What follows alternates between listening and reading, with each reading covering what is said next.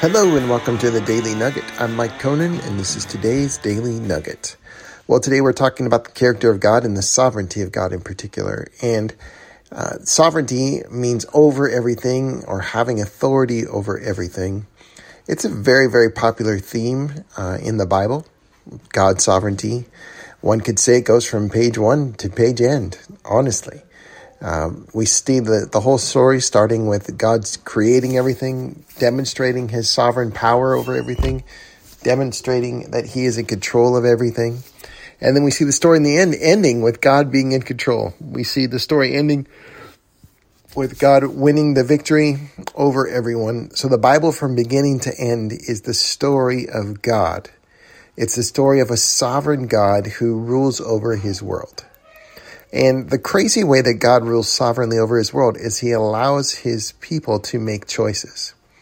Now, these people are his creation, uh, and they allow, God allows uh, those folks to make decisions. And then he uses their decisions towards his purposes. And I can't explain to you how it works. Honestly, I've thought about it quite a bit and tried to think of different ways to explain it. Um, but the only thing that I could tell you is story after story in the Bible describes that God is in charge, describes that nothing happens by accident, that God uh, isn't shocked and can't believe what just happened. Oh no, I am lost. What am I going to do? But it's as if God knows exactly what's going to happen. And it's almost as if God dictates exactly what's going to happen. And this is where all the question marks come in. How in control is God? If God knows what's happening, knows what will happen, does that therefore dictate what will happen? Well, I, I don't understand that quite as fully. Um, I would understand it better if the Bible said that God is doing every little thing in the world, and so therefore we don't have to do anything. That would be an easy thing to understand.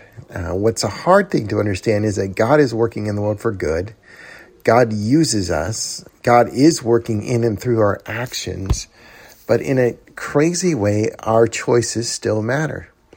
What we do does matter. The choices we make do make a difference in the world. And it's this crazy mystery of God's sovereignty and human responsibility and how the two come together. So, what does that affect us? How would that affect the average person listening to this podcast? Well, there's two things that stand out to me about that. Number one, the good news you can't screw it up so bad that God can't fix it. No matter what risks you take, no matter how many mistakes you make, you can't screw it up so bad that God can't fix it. Uh, and there's something about that that's really powerful, especially as you read the Bible, you discover, you know what, we are really messed up, selfish people. It is amazing that anything good happens in the Bible. In fact, the only good thing that really happens in the Bible is Jesus coming. That's the only perfectly good thing that happens. The rest of the stories, every single character is tainted by sin. Even the guys who wrote their own books, you think, oh, I don't know if I'd exactly done it that way. But Jesus, he demonstrates for us what it's like to be righteous and perfect. And so there's real hope for us knowing that we can't screw it up so bad that God can't fix it. Um, the second thing that stands out about this whole call is that you and I are called to live responsible lives. We're called to do what is good and right and trust that God will work through it. We should never think of our lives as, oh, I could just screw it up because it doesn't matter anyway. That isn't what the Bible says at all. The Bible talks all the time about uh, different stories, different characters, and those who do follow the Lord do do what He asks. They receive blessings and bring goodness into the world. And those who do not do what the Lord commands, do not do what the Lord asks, they uh, received discipline and actually bring curses upon themselves. Uh, we see this no greater example than uh, the disciples. and the disciples who followed Jesus, the disciples who are faithful, uh, Jesus says that they will be rewarded. In heaven, they're going to sit in the 12 tribes of Israel in heaven. They'll be reigning up there in heaven with Jesus. And so much so that they understood it that James and John are actually fighting to see who's going to be sitting at Jesus' right and his left. Uh, now, they didn't know exactly at the time it would be a spiritual kingdom, but they knew uh, the power that they were receiving and would receive in Christ's kingdom. And then we see the flip side Judas, the betrayer. Uh, we know his destiny was the other end, where he was so cursed and so uh, decimated by his choice that he ended up taking his own life.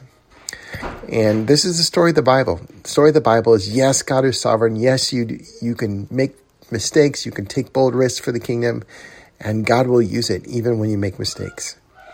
Um, and at the flip side, we are called to be responsible. We're called to do what God uh, would like us to do and wants us to do, and then He will bless it. Uh, and so that's what we do. As the old Keith Green song, um, just keep doing your best and pray that it's blessed and Jesus takes care of the rest. That's sovereignty in a nutshell. Amen. Hey, this is a ministry of R2 Legacy. Thanks for listening.